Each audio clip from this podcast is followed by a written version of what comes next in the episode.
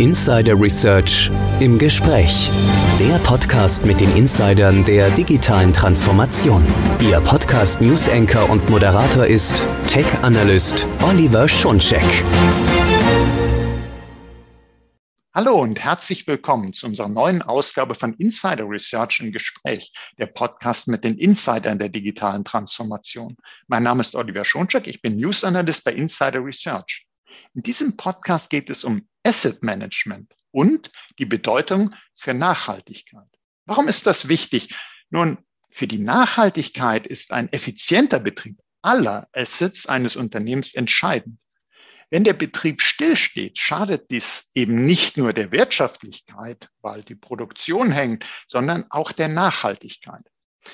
Wie kann intelligentes Asset Management denn der Nachhaltigkeitsstrategie ganz konkret helfen? Wie funktioniert das in der Praxis? Darüber spreche ich nun mit Steffen Hartmeier. Er ist Senior I T-Architekt bei I B M. Hallo Steffen. Hallo. Hallo. Schön, dich im Podcast zu haben. Ich habe es im Intro äh, kurz gesagt. Also äh, Assets, relevante Assets für ein Unternehmen, die sollten effizient laufen und äh, wenn sie ausfallen, ist das ja nun das genaue Gegenteil, äh, ist es dann eben kein Betrieb. Was, was bedeutet das? Das kannst du uns erklären, was ein Ausfall von Assets denn wirklich für die Nachhaltigkeit bedeutet, wie da ein Schaden entsteht? Also Ausfälle sind ja somit das Gravierendste, was in der, in der Produktion passieren kann. Ähm, nehmen wir ein Aluminiumwerk, wenn das mal ausfallen würde, das braucht mehrere Wochen, bis das wieder anläuft. Ähm, in der diskreten Fertigung, also wo vielleicht Autos gefertigt werden, ist es auch schlimm, wenn Ausfälle eintreten, weil man halt im Endeffekt Fehlteile produziert, sinnlos produziert, äh, Ausschuss produziert, wenn, wenn Dinge ausfallen. Und das ist eben etwas, was sowohl für die Umwelt als auch für die Wirtschaftlichkeit eigentlich negativ ist. Jetzt ist Stillstand eigentlich das, das, was man versucht, kategorisch zu vermeiden, aber meistens fängt es ja bei der Nachhaltigkeit schon bei sowas wie Degradierung an. Das heißt, irgendein Motor läuft schlecht oder hat eine höhere Reibung, irgendeinen Lagerschaden und dann zieht er eben mehr Strom oder eine Pumpe zieht mehr Strom oder eine Klimaanlage zieht mehr Strom. All diese Anlagensachen sind für Nachhaltigkeit eben durchaus hochgradig relevant. Und insofern ist ein vernünftiges Asset Management da ein entscheidender Faktor, um auch in Zukunft, sagen wir mal, an der Ecke nicht ineffizient zu arbeiten, sondern mit maximal möglicher Effizienz. Also das finde ich schon mal ganz wichtig, dass du uns gesagt hast, klar, Ausfall, das will man immer vermeiden, aber auch wenn man dran denkt, es können Fehler entstehen, Fehlteile, Ausschuss. Man hat dann äh, Teile gefertigt, die man gar nicht oder nicht so gut nutzen kann, die wiederum in der Folge äh, bestimmte Prozesse hemmen, äh, wo dann vielleicht äh, später nochmal irgendwas äh, blockiert wird, weil vielleicht eine Pumpe gar nicht so läuft, äh, wie das sein sollte und dann gibt's Folgefehler. Und das alles macht natürlich eben beide Ziele eines Unternehmens, bringt es in Gefahr, eine hohe Wirtschaftlichkeit, die man sich wünscht, aber eben auch eine große Nachhaltigkeit. Und jetzt nehme ich noch mal ein anderes Beispiel. Du hast uns schon welche gegeben äh, aus der Produktion, wenn wir jetzt mal in den Bereich der Energie- und Versorgungswirtschaft schauen. Und ähm, ich glaube, da haben wir in der äh, ja, jüngeren Vergangenheit die Abhängigkeit sehr stark äh, feststellen müssen. Und vielleicht kannst du uns da nochmal erläutern, was, was bedeutet denn hier, wenn, was bedeutet es hier, wenn es zu Störungen, zu Ausfällen kommt? Ich meine, Energie- und Versorgungsunternehmen ist ein Riesenfeld. Und äh, ganz offensichtlich sind so Sachen wie eine, ein Windkraftwerk fällt aus, weil Lagerschaden oder weil der Generator nicht äh, ordentlich äh, gewartet wurden. Und, äh, oder eine Wasserturbine, ein Wasserkraftwerk. Ähm, und damit wird natürlich kein grüner Strom mehr erzeugt. Das heißt, ähm, an, an der Stelle wird es sehr offensichtlich, wenn, sagen wir mal, so große Assets aufschlagen. Äh, wenn wir jetzt aber zum Beispiel Stromversorgung angucken, dann gibt es in den Nebenstellen Verteilanlagen, also die Dinge, die wir überall in den Straßen sehen, ähm, gibt es Insulatoren. Und diese Insulatoren sind zum Teil heute noch zum Beispiel Schwefelhexafluorid. Das ist ein Gas, was zwanzigtausend Mal schädlicher fürs Klima ist als C O zwei, über das jeder gerade redet. Das heißt, wenn ich in solchen Isolatoren, die in diesen Nebenstellenverteilern äh, sind, äh, Verluste feststelle und äh, die relativ schnell beseitige, dann kann ich extrem viel fürs Klima tun. Mache ich das nicht, stelle ich das spät fest, habe ich im Endeffekt wahrscheinlich einen Riesenschaden, jetzt nicht nur in der in der Stromverteilung oder in diesem Transformator da erzielt, sondern auch einen Riesenschaden in meiner Umweltbilanz. Und äh, das ist natürlich etwas, was man in der Energiewirtschaft enorm vermeiden möchte. Ich denke, das ist ein sehr, sehr eindrückliches äh, Beispiel, wie, äh, wie so äh, Fehler, wenn man die nicht rechtzeitig erkennt, wie das äh, direkte klimaschädliche Auswirkungen äh, haben kann. Und äh, da geht es eben dann nicht nur, dass äh, man vielleicht in der Stromversorgung das Problem hat, sondern man hat tatsächlich äh, sofort diese Umwelt- und Klimaschäden. Und ähm, klar, da geht es darum, sowas sehr, sehr schnell äh, zu erkennen, äh, am besten natürlich äh, zu vermeiden, also zu sagen, dazu soll es gar nicht kommen, schon mal Anzeichen zu suchen. Und deshalb meine Frage, was was was mache ich denn, um solche Leckagen, um Ausfälle, um um eigentlich ja letztendlich bis hin zu solche Umwelt-Klimakatastrophen, die sowas ja auslösen könnte, äh, wie kann ich das denn vermeiden? Was was muss ich tun? Ja, wir haben ja mittlerweile, äh, oder das Thema Digitalisierung ist ja jetzt schon sehr lange in aller Munde, sage ich immer.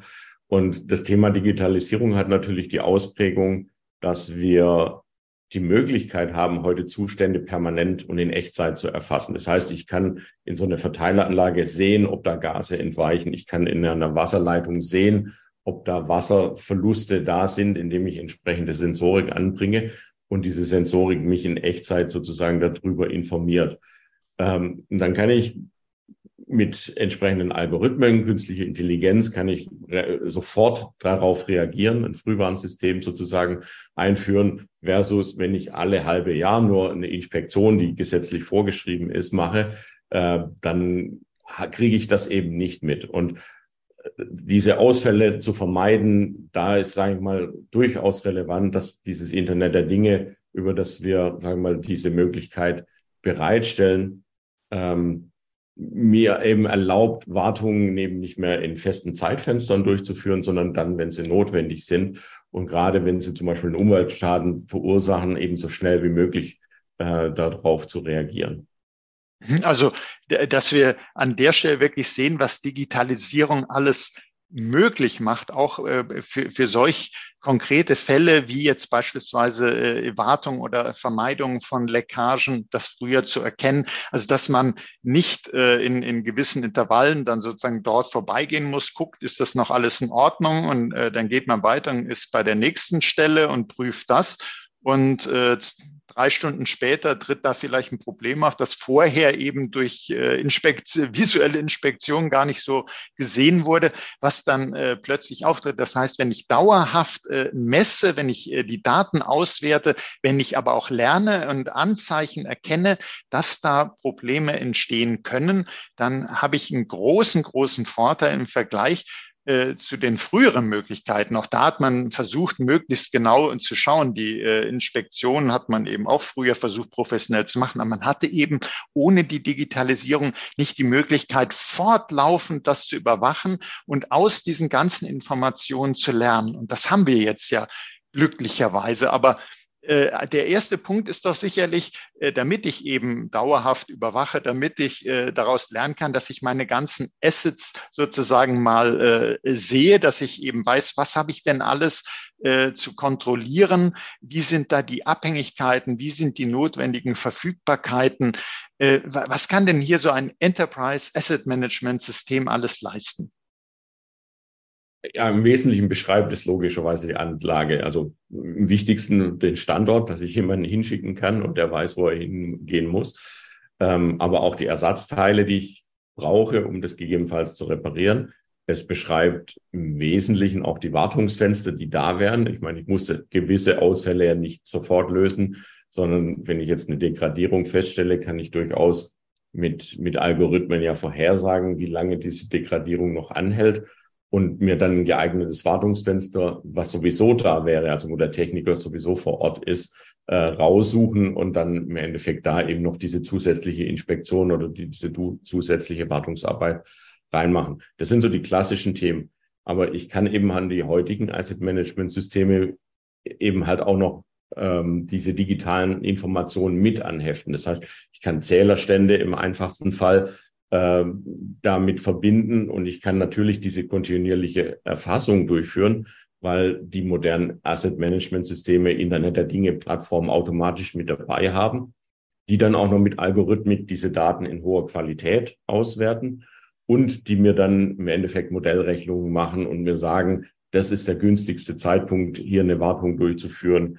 Ähm, das ist der beste Zeitpunkt, um äh, dann nochmal eine Inspektion nachzuvollziehen, aufgrund Algorithmik, die, sagen wir mal, aus der Vergangenheit lernen, aber auch aufgrund einfacher Status, äh, regelbasierter Statusmeldungen, die ich im Endeffekt äh, in den modernen Asset-Management-Systemen haben. Und es geht aber halt durchaus immer auch einher mit, wie alt ist das Asset, in was, ich meine, ich möchte jetzt auch zum Beispiel nicht reparieren, wenn da gerade ein Sturm ansteht bei einem Windkraftwerk, sondern ich muss dann auch in einem Asset-Management-System solche Dinge berücksichtigen, wie dass, dass die Techniker nur dann auf so ein Windkraftwerk oben hochklettern, wenn entsprechende Wetterbedingungen da sind. Und das ist, wie gesagt, in den modernen Asset-Management-Systemen habe ich eben alles. Ich habe diese klassische Anlageninformation, ich habe diese ganze Arbeitsplanung, ich habe dieses ganze Digitalisierungsthema, Internet der Dinge, Anomalieerkennung und ich habe diese Predictive Maintenance-Funktionalität, die mir dann erlauben, das entsprechend einzustellen. Und das ist schon,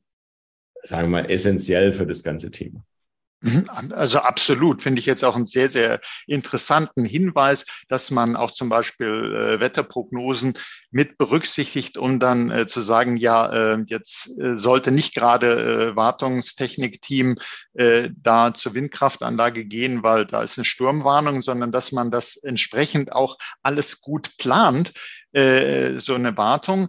Und vielleicht kannst du uns das, weil das so ein ganz spannender Aspekt ist, nochmal ein bisschen näher beschreiben, wie das funktioniert, so eine intelligente Wartungsplanung, wie künstliche Intelligenz da reinkommt. Wie, wie, wie macht man das? Also im, im ersten Schritt kriegt man Vorgaben von den Herstellern. Das heißt, in so einer, was weiß ich, Turbine, in einem Motor oder ähnliches, so einem, so einem Anlage hinterliegt eine Wartungskurve oder eine Lebensdauer Kurve, die der Hersteller mir vorgibt. Und der Hersteller liefert im Normalfall auch einen Wartungsplan mit. Also mir eben sagt, alle zwanzigtausend Betriebsstunden musst du, was weiß ich, die die äh, Bürsten tauschen oder alle vierzigtausend äh, Stunden musst du die Lager erneuern oder ähnliches. Ähm, diese diese Lebenszykluskurven, die kommen von den Anbietern und den Herstellern. Und jetzt ist es meistens so, dass die Hersteller sehr konservativ rangehen. Ne? Die werden, um Regressforderungen zu vermeiden, immer sagen, macht, macht zehntausend Betriebsstunden, macht die und die Wartung oder die und die Inspektion und äh, wissen aber im Normalfall zwanzigtausend, dreißigtausend Betriebsstunden hält das Ding durchaus durch, ohne so eine Ölwechsel oder irgendwelche anderen Dinge. Und äh, das ist etwas, was dann die Unternehmen natürlich feststellen, dass die Geräte, sagen wir mal, durchaus länger oder halten, als als der Hersteller vorgibt. Und da steckt natürlich ein Riesenpotenzial, weil ich vermeide, auch jetzt wieder aus dem Nachhaltig- Nachhaltigkeitsthema, ich vermeide das Einbauen von Ersatzteilen, die noch gar nicht nötig sind. Und ich versuche natürlich dann auch, ähm, sagen wir mal, so wirtschaftlich wie möglich mit dem ganzen Thema umzugehen. Und das heißt natürlich, ich muss irgendwie Erfahrungen sammeln und gucken, wie eigentlich, sagen wir mal, der Verschleiß sich wirklich darstellt. Und da hilft jetzt auch wieder die Sensorik. Das heißt, wenn ich feststelle mit Kameras, mit Reibungen, mit mit Widerständen in der Stromversorgung oder ähnliches, dass eigentlich das ähm, der der der normale Wartungszyklus problemlos überzogen werden kann, ohne dass irgendwelche Risiken für mich eintreten, dann kann ich im Endeffekt anfangen, aus diesen Erfahrungswerten die Wartungszyklen dynamisch zu gestalten, länger zu gestalten idealerweise und damit natürlich auch vermeiden, dass ich eben Ersatzteile einsetze, die gar nicht notwendig gewesen wären. Mhm. Und da gibt es verschiedene mathematische Modelle, Risk-Based Maintenance, Reliability-Based Maintenance, kommen aus den U S A, also dass ich eben eben, ja, der eine setzt die Zuverlässigkeit in den Vordergrund, der andere sagt, ich habe halt ein gegebenes Risiko für Ausfälle, das akzeptiere ich. Aber im Endeffekt, im Hintergrund läuft immer das Thema, ich versuche eigentlich Statusinformationen nicht äh, aus, aus einer Tabelle abzulesen, sondern ich habe eine Sensorik, die mir sagt, wie stark wurde dieses, diese Anlage beansprucht. Und basierend auf dieser Beanspruchung entscheide ich dann, wann die Wartung stattfindet. Und das sind natürlich, ähm, wie gesagt, da gibt es verschiedene Ansätze, Reliability, Risk-Based Maintenance und ähnliches. Ähm, die sind eigentlich, ja, wie gesagt, nur andere Blickwinkel auf mehr oder weniger den gleichen Aspekt, dass ich eben weggehe von einer festen, vorgegebenen Herstellervorgabe hin zu einer verbrauchs- oder zustandsbasierten Wartungsstrategie.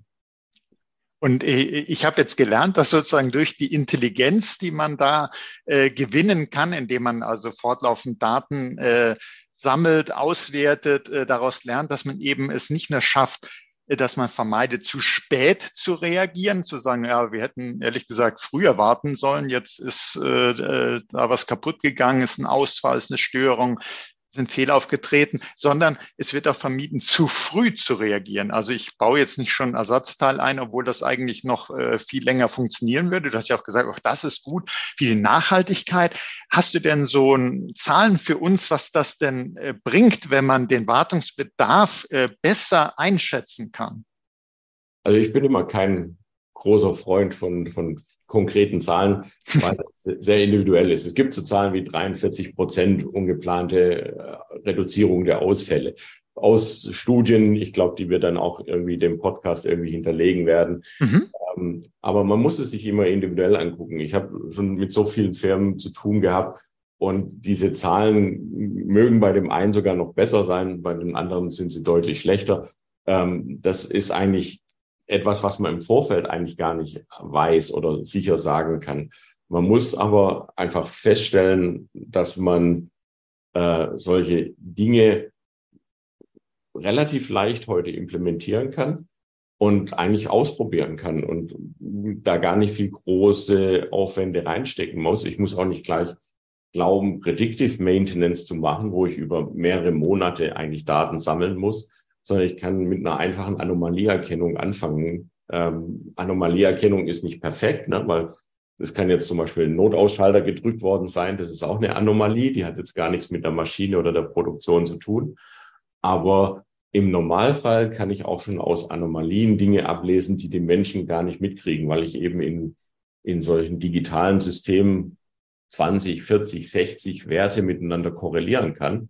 Während ein Mensch fünf, sechs, sieben, und dann wird, dann sind es schon hochintelligente Menschen überfordert, äh, korrelieren kann. Und da, das sind halt wieder die digitalen Möglichkeiten, die ich da habe. Ähm, und dann habe ich halt bei uns so eine Art Reise, die ich anstrebe, diese, wir nennen das immer so schön Journey to Predict.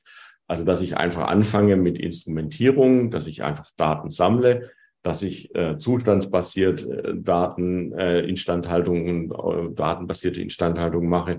Und dann gehe ich eben schrittweise weiter, habe dann die Anomalieerkennung, stelle fest, irgendwas ist in der Maschine anders oder in dem, in dem Windkraftwerk ist anders als früher. Äh, ich weiß aber noch nicht genau was, sondern ich kriege erstmal nur unspezifisch, dass irgendeine Indikation da ist.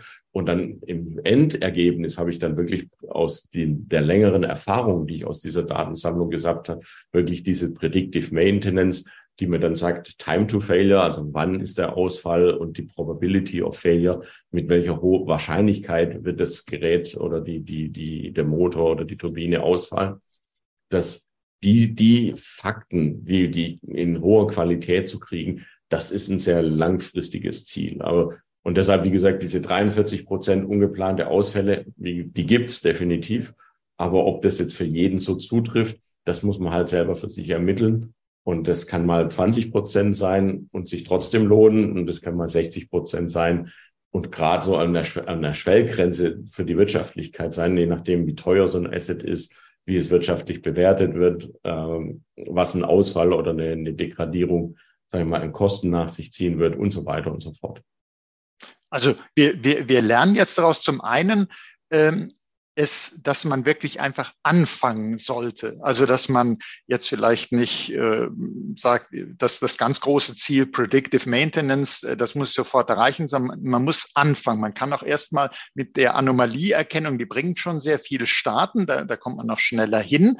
Und äh, man kann darauf vertrauen, dass es sich letztlich lohnt, ob es jetzt, wie du äh, uns erklärt hast, unbedingt die dreiundvierzig Prozent sind oder nicht. Auf jeden Fall, es lohnt sich, damit zu beginnen. Man muss doch seine eigenen Erfahrungen sammeln. Und es gibt diese Journey to Predict, aber äh, Schritt für Schritt. Äh, wichtig aber, dass man sozusagen damit anfangen, damit äh, anfängt und äh, nicht sagt, oh, das Projekt, äh, das, das klingt irgendwie so kompliziert, da wage ich mich nicht dran, sondern auch schon die ersten Schritte bringen was. Und natürlich werden wir diese Studie äh, dann auch in die Shownotes packen, dann kann man da reinschauen, aber zusätzlich sollte man eben seine eigene Erfahrung dann Äh, sammeln und eben das Positive daraus schöpfen. Jetzt eine Frage. Wir haben, wir haben so vorhin zum Beispiel äh, über Stromversorgung gesprochen und da sind natürlich auch äh, in, in, im Land sozusagen weit verteilte Assets.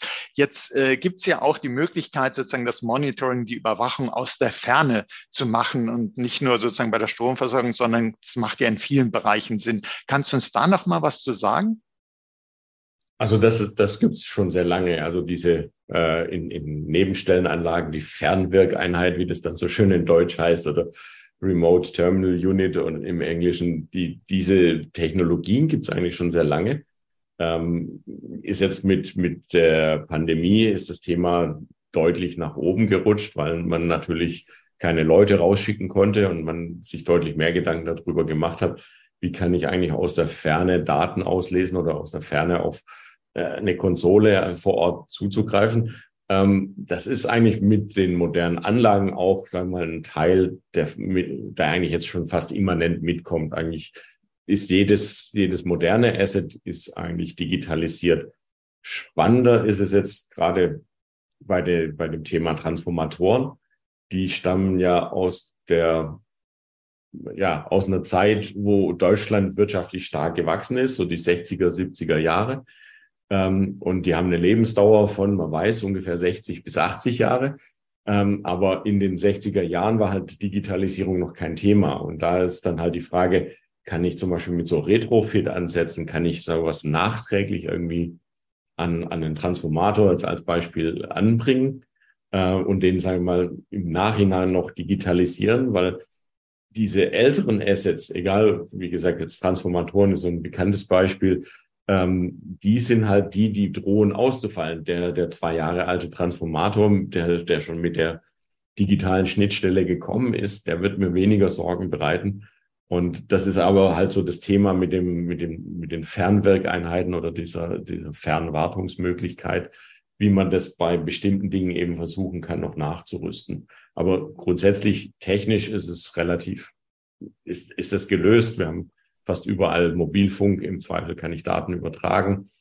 Ähm, und äh, selbst auf hoher See über Satelliten geht es heute schon, wenn ich da entsprechend sparsam bin, ähm, kann ich über, über Satellitendatenübertragung Dinge hinkriegen. Ähm, aber wie gesagt, die, die, der Faktor, der, den man heute eigentlich als Problem sieht, ist im Wesentlichen, dass viel Altbestand da ist, der ihm gar nicht digitalisiert war, als er in den Markt kam, aber der jetzt langsam in seine kritische Lebensphase kommt, gerade bei diesen Lebenszykluskurven, die wir vorhin angesprochen haben, und wo man dann eben versucht, über, über irgendwelche Retrofit-Ansätze dieses Fernüberwachen hinzukriegen. Also finde ich auch ganz, ganz wichtig, dass man klar die, sagen wir, neueren Geräte, die haben dann schon bestimmte Funktionalitäten dabei, dass man aber an, gerade an die denken muss, an die Älteren, die eher, wie du uns ja erklärt hast, von Ausfällen bedroht sind. Und dass es aber auch dort äh, oftmals ja Möglichkeiten gibt, Retrofit-Ansätze hattest du uns genannt, auch die sozusagen, ich nenne es mal, nachzudigitalisieren und äh, auch dort sozusagen die Vorteile eines intelligenten Asset-Managements Äh, zu nutzen. Jetzt habe ich nachgelesen, dass neun von zehn der größten globalen Versorgungsunternehmen, wir hatten ja vorhin mal auch über das Thema Versorgung gesprochen, dass die auf I B M Maximo setzen. Da stelle ich mir die Frage, neun von zehn, das ist ja schon ganz schön enorm. Warum eigentlich? Was sind denn die Besonderheiten, dass die sich so entschieden haben? Also eins muss man halt zum, zu I B M Maximo sagen, es ist extrem funktionsreich. Ähm, es ist über jetzt fast dreißig Jahre gewachsen und ähm, es hat Funktionen, in Funktionsumfang, wie sonst eigentlich kein anderes Asset-Management-System im Markt.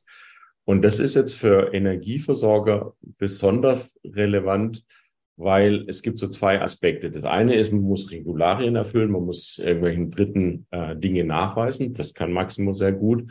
Und das andere ist, Energieversorger sind meistens ähm, breiter aufgestellt. Das heißt, die haben ja nicht nur Strom, sondern ähm, beim Strom gibt es schon mal die Unterscheidung in Erzeugung, Übertragung und Verteilung.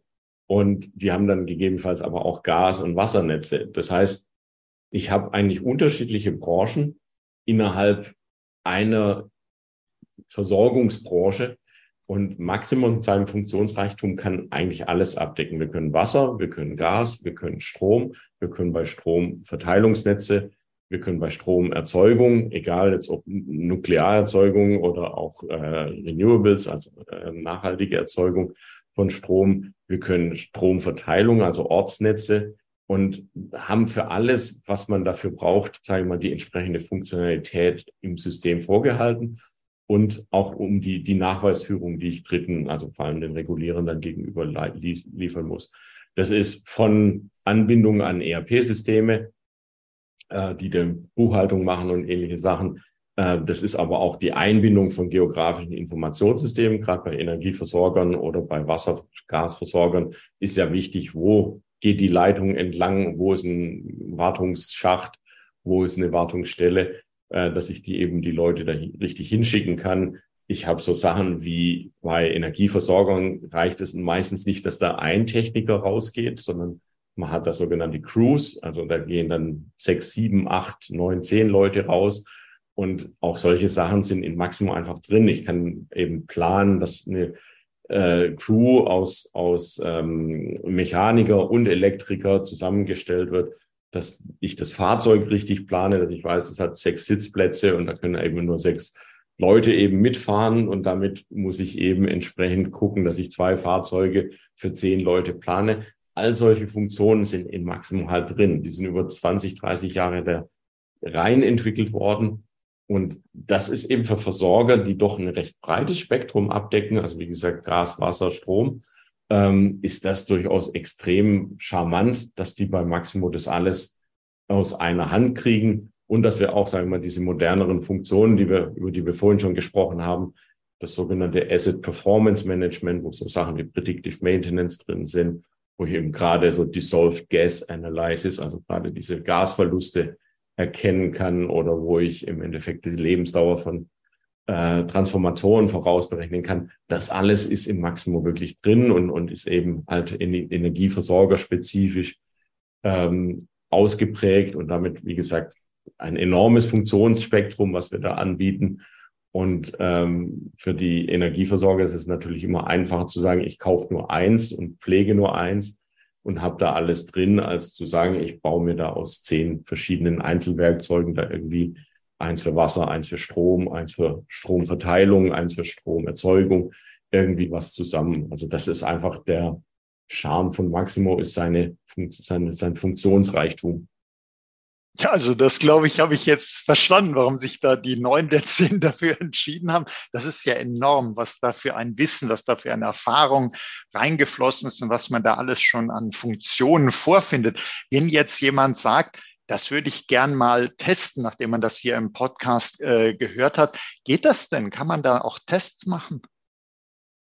Im einfachsten Fall auf der Webseite kann man äh, für vierzehn Tage kostenlos Maximo testen. Also I B M Punkt com äh, Maximo oder I B M Punkt com Asset Management, kommt man eigentlich rela- direkt eigentlich auf den, den, den Startschirm von Maximo. Und da gibt's dann einen Knopf äh, Free Trial im, im Englischen oder im Deutschen, dann kostenloses Testen. Und nach einer Registrierung kann ich wirklich ein echtes Live-System vierzehn Tage im Zugriff haben, wo auch ein paar Daten drin sind, also wo durchaus eine zustandsbasierte Wartung äh, dann, dann gezeigt werden kann, wie die innerhalb von Maximo aussieht.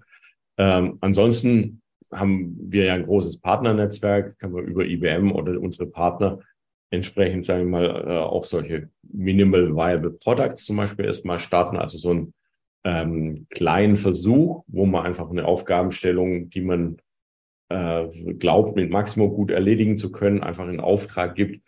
Man, man führt die nicht in Perfektion aus, das heißt, ich mache jetzt nicht die komplette Implementierung mit mit Benutzersicherheit und äh, Einbindung von Drittsystemen und Anbindung des Buchhaltungssystems und so weiter, sondern ich versuche vielleicht wirklich nur das Problem der Alterung von Transformatoren zu lösen. Und solche Sachen, wie gesagt, können wir mit I B M, da, wir haben sowas wie Client Engineering, ähm, durchführen, aber auch unsere Partner sind dann natürlich sehr, sehr gut oder haben, haben eine sehr hohe Expertise, sagen wir, klein, mit kleinen Dingen einzusteigen und dann darauf die Sicherheit zu kriegen, dann in ein größeres Projekt mit Maximo dann einzusteigen.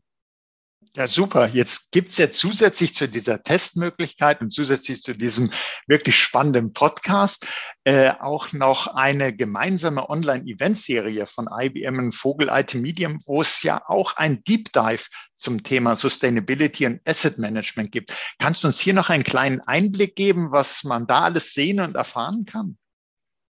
Ja, der, der, äh, der ähm, Deep Dive geht eigentlich auf spezifische Themen rund um Nachhaltigkeit ein.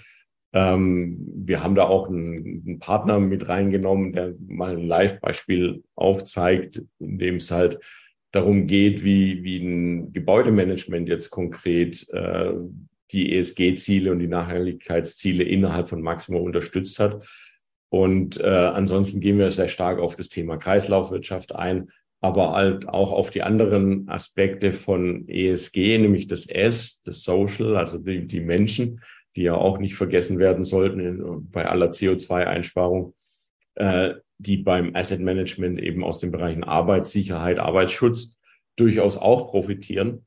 Und ähm, ich glaube, dass dieser Deep Dive äh, durchaus, sagen wir mal, auch Anregungen gibt, wie ich ein bestehendes Asset Management für diese E S G-Thematik gut nutzen kann und wie ich da ähm, nachhaltig äh, Projekte rausziehen kann, sei es Scope eins, Scope zwei Emissionen berichten, sei es Scope eins, zwei Emissionen dann zu reduzieren oder sei es auch nur das Thema Kreislaufwirtschaft, längere Nutzung von Anlagen, Wiederaufarbeiten von Anlagen, ähm, dass wir damit, sagen wir mal, ein paar Anstöße in diesem Deep Dive sozusagen geben.